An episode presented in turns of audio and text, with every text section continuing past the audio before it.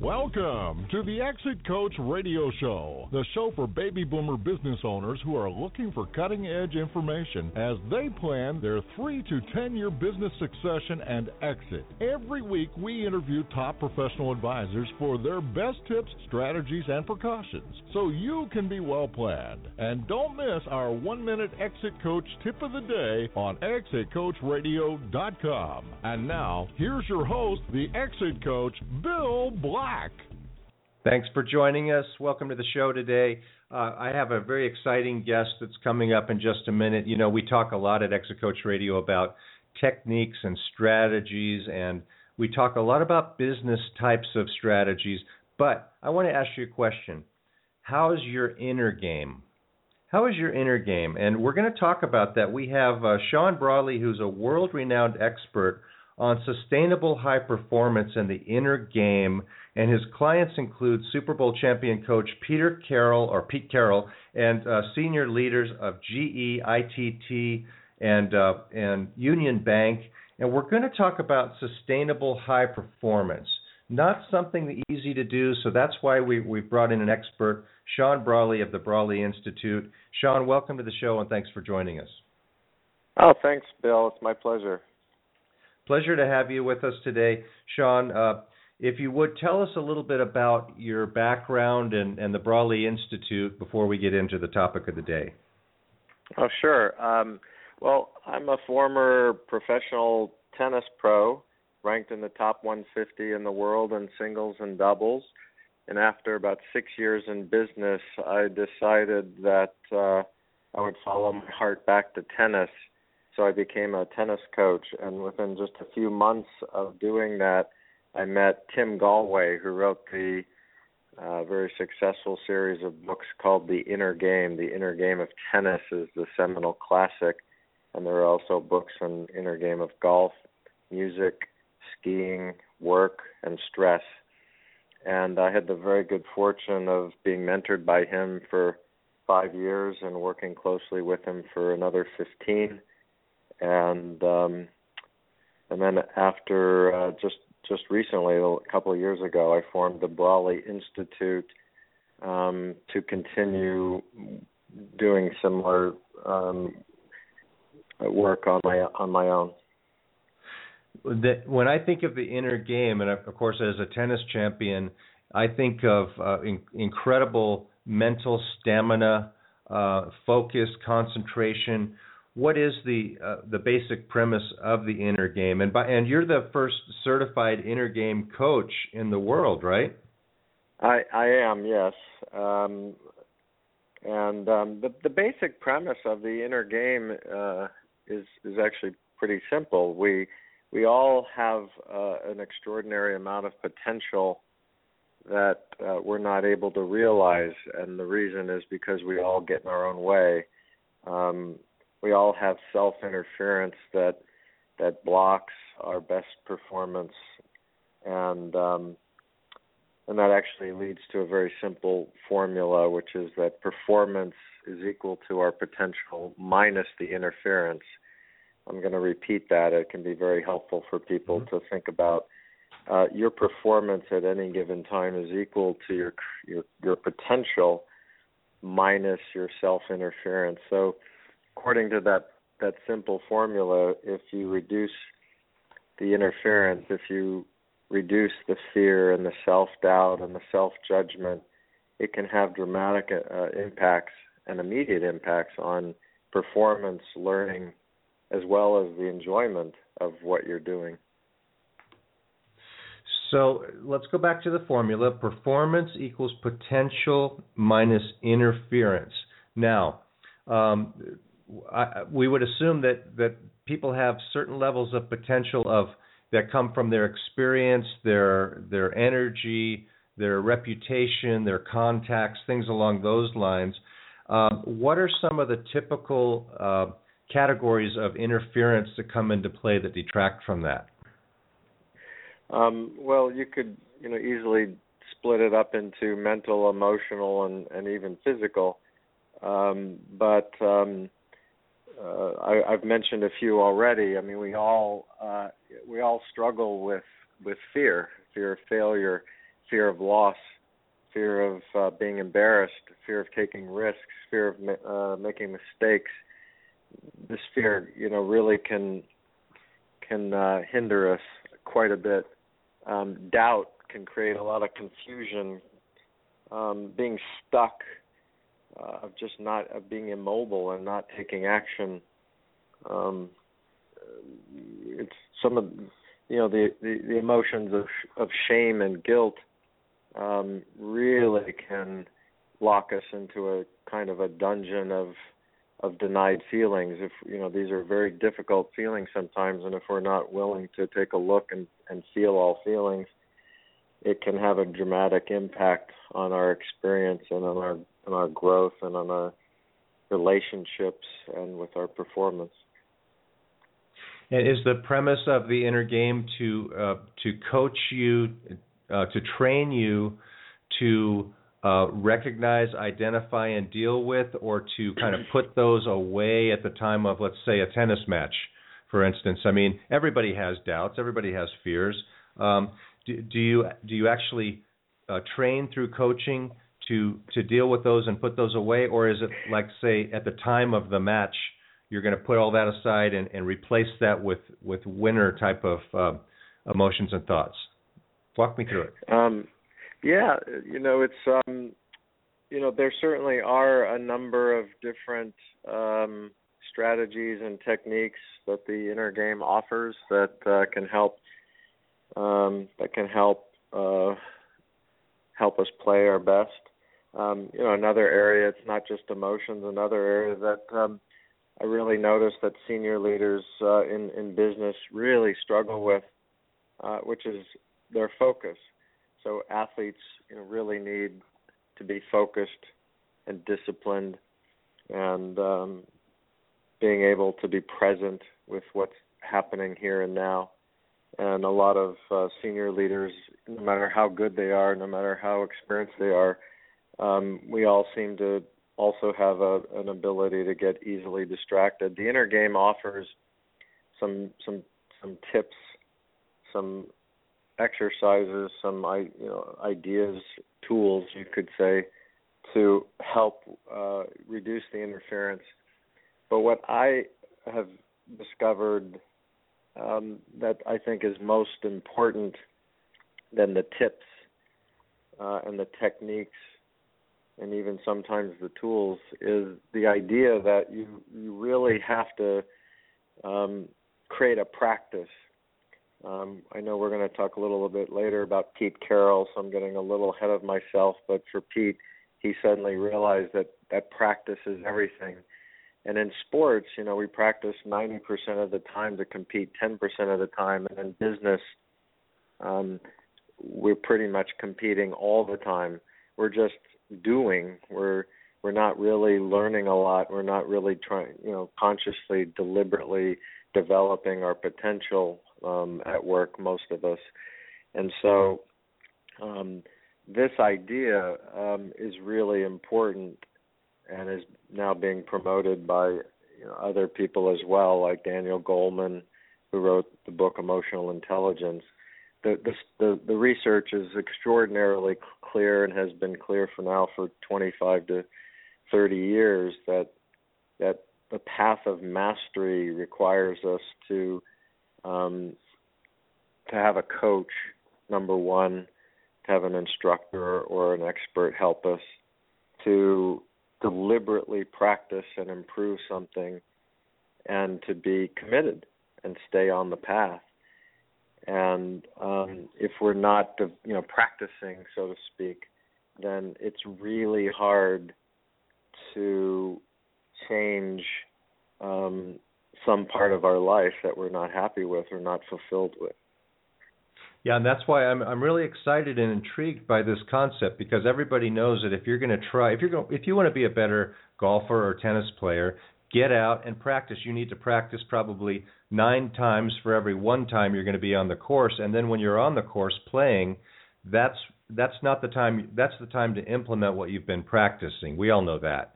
But in, in business, it's hard for a business owner to think about well, how do I practice? Uh, how do I practice what I am going to implement? I just go do it, and that's what a lot where a lot of people get held up, and they're bringing all of these. I like the formula.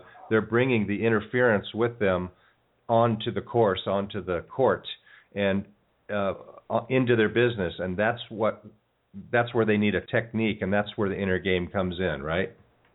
That's right. Love it.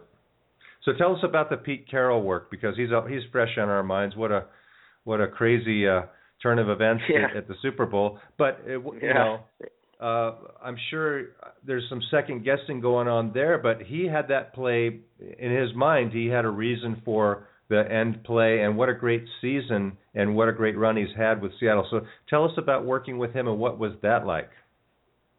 Uh, I worked with him for uh, nearly over 10 years. Uh, I actually uh, met him about a year before he got the job offer at USC, and um, he hired me because I'm an inner game expert, and he felt that the inner game was the formed the foundation of his coaching philosophy But he had been fired by the Jets after one season and been fired uh, from the New England, New England Patriots after three seasons, and in both cases, you know, it could be called a failure. He he, and he didn't know why. He knew he was um, uh, that he was one of the best um, defensive coordinators in the NFL. After he got fired from the Jets, for instance, he went to San Francisco and helped them very quickly uh, become the number one defense in the NFL and help them win, win a Super Bowl, um, which gave him an opportunity to um, to coach the Patriots.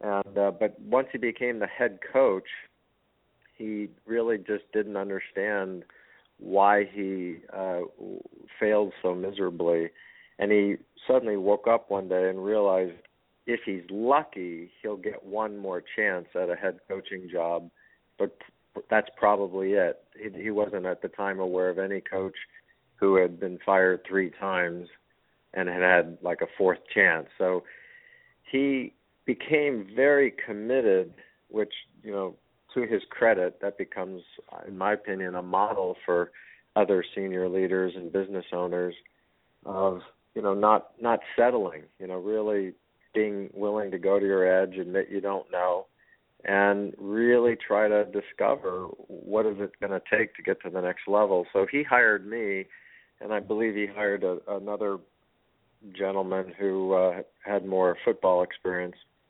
and uh, I basically coached him, became his coach advisor, helped him to clarify his coaching philosophy.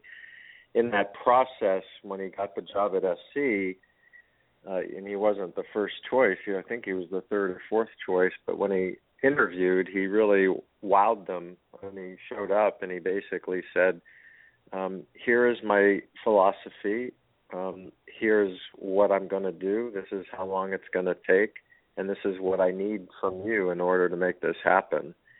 And he was able to to get all of that, and and the rest sort of his history two national championships, played for a third, and now after um, about five or six years with the Seattle Seahawks, he's demonstrating that that same philosophy um, and culture creation um, can can work in the NFL very successfully too.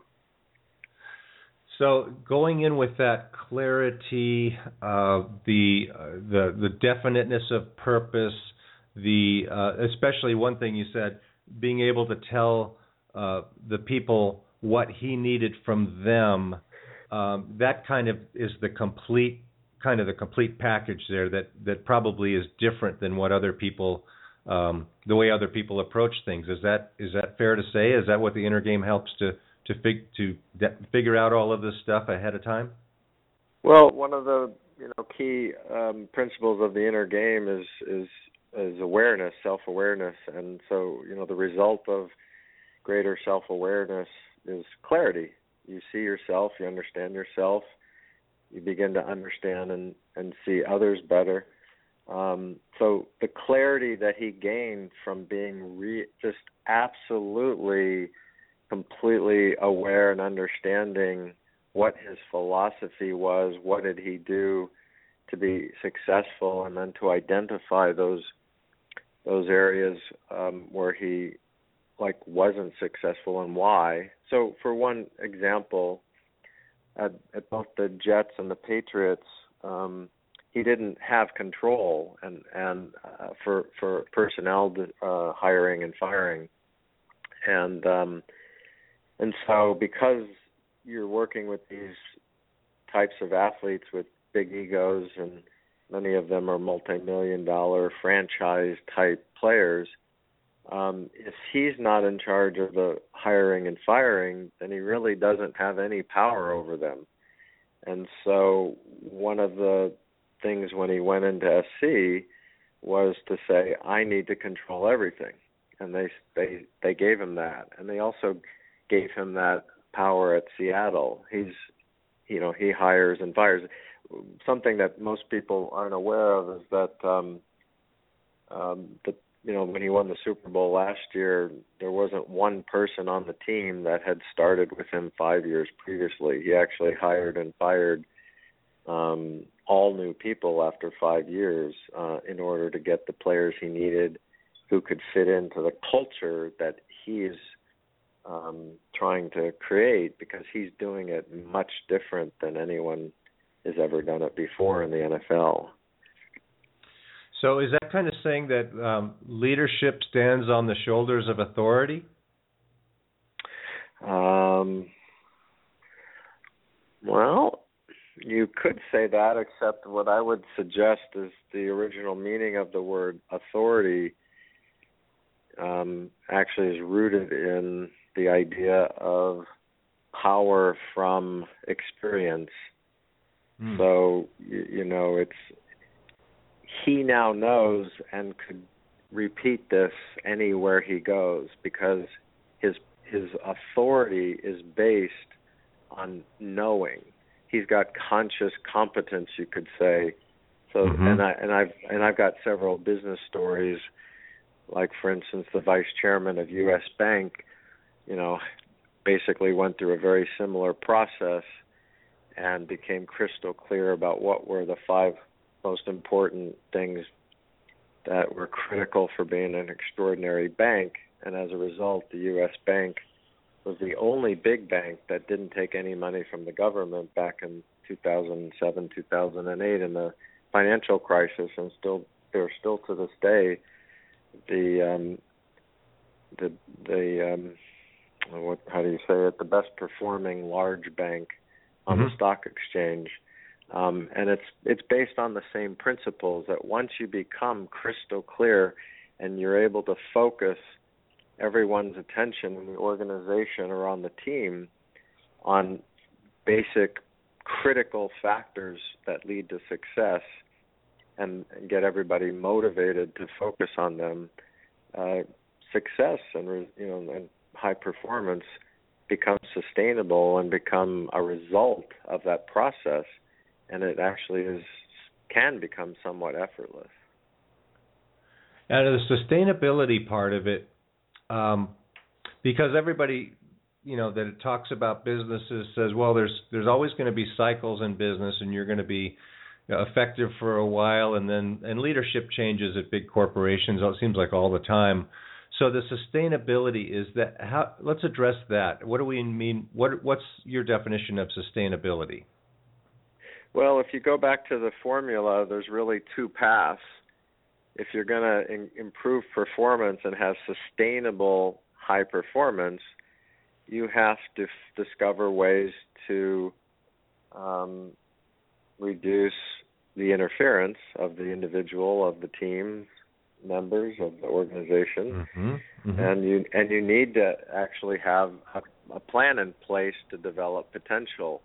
So from what I've seen, these are two big um, things missing, and there's other things from sports that uh, the business world just isn't getting that really help performance, um, so, you know, be sustainable over time. Um, but so this idea of, of having a, a real plan in place to develop everyone's potential and have it be meaningful, um, meaning you know focused on the critical skills needed um, to to to be successful. but a big one that's missing all the time is this idea of self interference. There's very few programs and companies that acknowledge that uh, people get in their own way, that leaders get in their own way, managers get in their own way. We've often heard that um, people don't leave companies; they leave bad managers, they leave bad business mm-hmm. owners, mm-hmm. and um, you know usually that's the case because those people are not aware. They're not they're not seeing the impact of their behaviors on other people and so they don't change. If they actually were seeing it and could see it, could observe it and feel it and notice it, they would make changes very, you know, automatically, very simply. Well, I, I like that the formula. It seems like to me, maybe tell me if I've got this right, but the performance equals potential minus interference could be held to a, a business entity, to a division, and to all of the individuals within that organization as well. Each could each uh, kind of uh, it holds to each both entity and individual. Absolutely. Yep. Uh, again, you know, teams are made up of individuals, and normally teams, you know, are supposed to have synergy. They're supposed to you know two plus two equals five but that's not usually what happens what happens in reality is there's so much interference so much politics so much gossiping so much fear and and worried about you know stepping on people's toes and making mistakes and getting fired but um people generally don't work as well together as they could if there was a lot less interference. And this, getting back to Pete, this is this is a big part of of why he's successful. Is what's happened is he became really clear. He was pretty clear before, but he became crystal clear of the main ways in which uh, players get in their own way. And so, as a leader, he creates a culture and creates rules and creates an entire culture that reduces the interference. For instance, you can see it. Um, you mentioned the the last play. First of all, I can tell you almost for sure that he didn't make that call. I'm almost sure that the offensive coordinator most likely made that call and then he approved it. But Pete, because of one of his uh, team, one part of his philosophy is always protect the team. So he would take responsibility for it. And if you notice, for instance, the interview he had on the Today Show, took total responsibility for it, wouldn't get sidetracked on, you know, blaming anybody or talking badly about what happened. He said what happened, and then he's like, "We're moving on. We're moving on. Right. We're looking right. forward. We're looking to next year." He he's not going to let anybody crack the armor and start a you know getting people to think negatively. He's just he's just not going to do it. Um, That's great. Yeah. So great information. You know, he, so. Uh, I'm sorry. Go go go ahead. Um, no, go ahead. Go ahead. Well, I was just going to ask you one one last question on um, applying this to to CEOs in in uh, in general. How does the process work? How does someone start working with you? Well, um, like I've got a, project right now working with 20 senior leaders of GE, and um, I'm helping them in two specific ways. One is to learn how to coach, not to be an advisor or a mentor or a teacher, but a specific way to communicate um, um, that can help them become better coaches because that can really help Im- improve the performance of their team members and grow their their their staff because then by by inquiry versus advocating they um they get they get people to think for themselves become more aware more responsible and um that that typically leads to back to the formula development of potential and also at the same time a reduction of interference. But i mentioned practice so you know what i what i've learned is that instead of trying to put these band-aids on so if you show up for a tennis match or you, you show up for a presentation and you find yourself nervous you know you could argue that it's a little too late. I mean, what's really clear now, Bill, is that um, that our our subconscious really is quite powerful, and it's really running the show. So if you show up and you're nervous, you're going to have to live with that. You're going to have to deal with that. There's not a lot of choice now that's involved. And so if you can build this into a practice, and so I help the leaders develop a, ver- a practice which includes, like Pete Carroll is doing with his uh, his uh, team, um, maybe one of the only football coaches that's doing it. Um, is I, I help them, you know, get short moments of meditation, anywhere from one minute to 20 minutes. Uh, meditation is really proven as a practice to have so many benefits and reduce interference in so many different ways. It makes a, just and and I know this from not only the research but my own experience. Um, that you know, this is one of the most important things that a leader and a CEO and a business owner can do is just begin that process of meditating because it has impacts on your ability to focus, on your ability to be relaxed. So many things change physiologically over time. It's like compound interest. It starts reducing interference and nervousness and the negative self-talk we all have in ways that um, uh, they're really, you know, discovering more and more now. So yeah, and the yeah the way your brain the brain is wired, it needs that re, that return to calmness to to regenerate and connect thoughts, and that's that's great advice. Sean, Sean, how do uh, people uh, get in touch with you? What's the best way? Um, the best way is to, to reach me is uh, is through email, Sean S E A N at SeanBrawley dot com. Uh, my last name is Brawley B R A W L E Y. So Sean at SeanBrawley dot com, and to any listeners uh, listening in today, um, they can contact me, and and I'd be happy to set up a free 30 minute coaching session for them to to have a consultation to see whether you know we're a good fit and whether um, coaching is right for them to help them achieve their personal and professional goals uh, quicker, easier, and perhaps with uh, a lot less suffering. well, yeah, everybody needs help. Everybody needs coaching, and again, from a business standpoint, think of it: if you were taking up a new hobby you would start with a coach and training and practice, practice, practice. This is a way to get better in your business leadership, your business thinking, to create your inner game and work on that. And Sean, you're one of the first certified inner game coaches in the world. We really appreciate you taking the time to talk with us today and give us some tips. And I hope we can uh, get deeper into this at some time in the future. I look forward to our next conversation. Thanks a lot, Bill. Appreciate you having me on the show. All right, my pleasure. That's going to do it for our show today. We're going to uh, bow out here in uh, uh, with a with an outro, but I want to thank uh, uh, our sponsors, Business Enterprise Institute, Provisors, which which connects advisors out here in California, almost 4,000 advisors. I want to thank Julie Tabazon for helping us out with our guest coordination and keeping everybody on task. And uh, again, we look forward to our next show we have over 500 guests who have done interviews that you can find all of their content at exitcoachradio.com in over 35 topic file folders and listen anytime from your smartphone or mobile device. And remember, we're here for you, our hero, the private business owner, so that you can be well planned.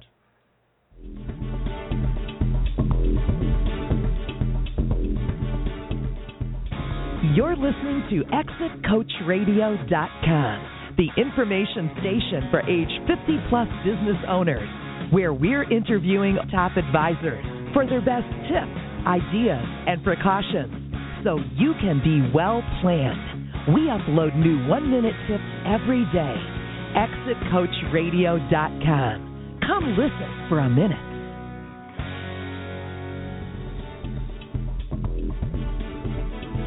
Thank you for listening to Exit Coach Radio.